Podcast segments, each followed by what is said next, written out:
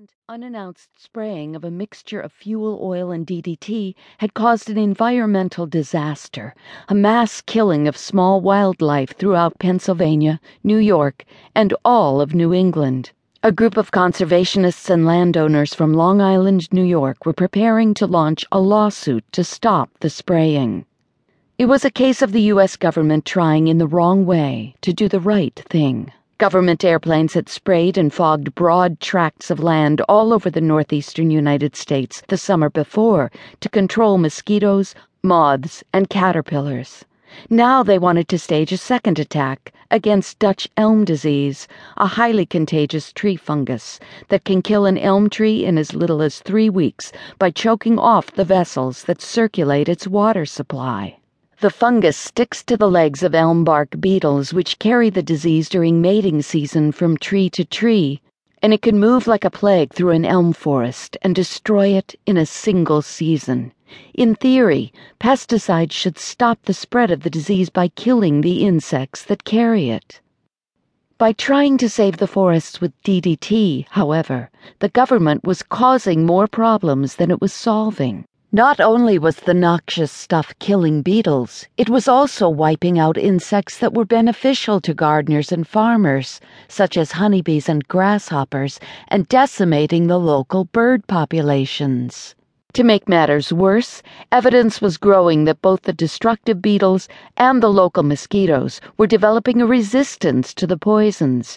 It seemed that even as it lost its effectiveness against the unwanted insects, DDT was making them stronger.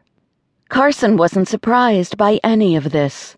She'd been thinking about the devastating effects of science on the environment since the obliteration of Hiroshima by the atomic bomb in 1945. The effects of radioactive fallout, tiny dust particles that emit invisible dangerous waves of radiation on everything in the natural environment, including people, had been horrendous. She wondered whether toxic chemicals released into the air or water might have the same effects. At first, the ideas that had occurred to her had been difficult to accept. They were, if not too far fetched, certainly too horrible to entertain. But the years since then had forced her to face reality.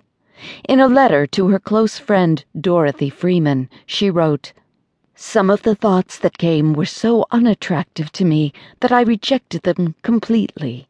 For the old ideas die hard, especially when they are emotionally as well as intellectually dear to me. It was pleasant to believe, for example, that much of nature was forever beyond the tampering reach of man. He might level the forests and dam the streams, but the clouds and the rain and the wind were God's. It was comforting to suppose that the stream of life would flow on through time in whatever course that God had appointed for it, without interference by one of the drops of the stream, man, and to suppose that, however the physical environment might mold life, that life could never assume the power to change drastically, or even destroy, the physical world. These beliefs have almost been part of me for as long as I have thought about such things. To have them even vaguely threatened was so shocking that, as I have said, I shut my mind, refused to acknowledge what I couldn't help seeing. But that does no good, and I have now opened my eyes and my mind. I may not like what I see, but it does no good to ignore it, and it's worse than useless to go on repeating the old eternal verities that are no more eternal than the hills of the poets. Always, Rachel.